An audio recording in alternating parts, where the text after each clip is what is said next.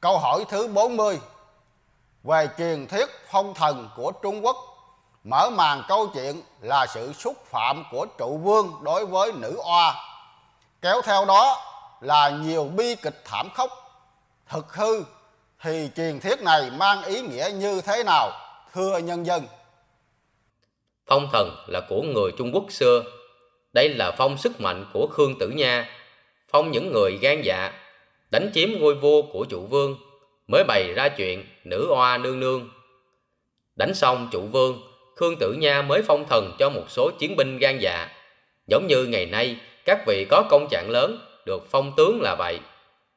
Bởi vậy, trong dân gian có câu, sống làm tướng, chết làm thần. Câu hỏi thứ 41 Ngày nay hiếm có ai còn thờ phụng các vị thần như trên vì sao thời văn minh nguyên tử đạo thần không còn nữa Thưa nhân dân? Chuyện thần thánh là nói thời kỳ loài người chưa biết về không gian, khoa học, vật lý. Ngày nay loài người khám phá không gian, vũ trụ khoa học rồi. Chuyện thần thánh không còn thích hợp nữa Nên tự nhiên loài người phải bỏ. Giống như hiện nay loài người đi ô tô chứ không còn đi xe ngựa nữa là vậy.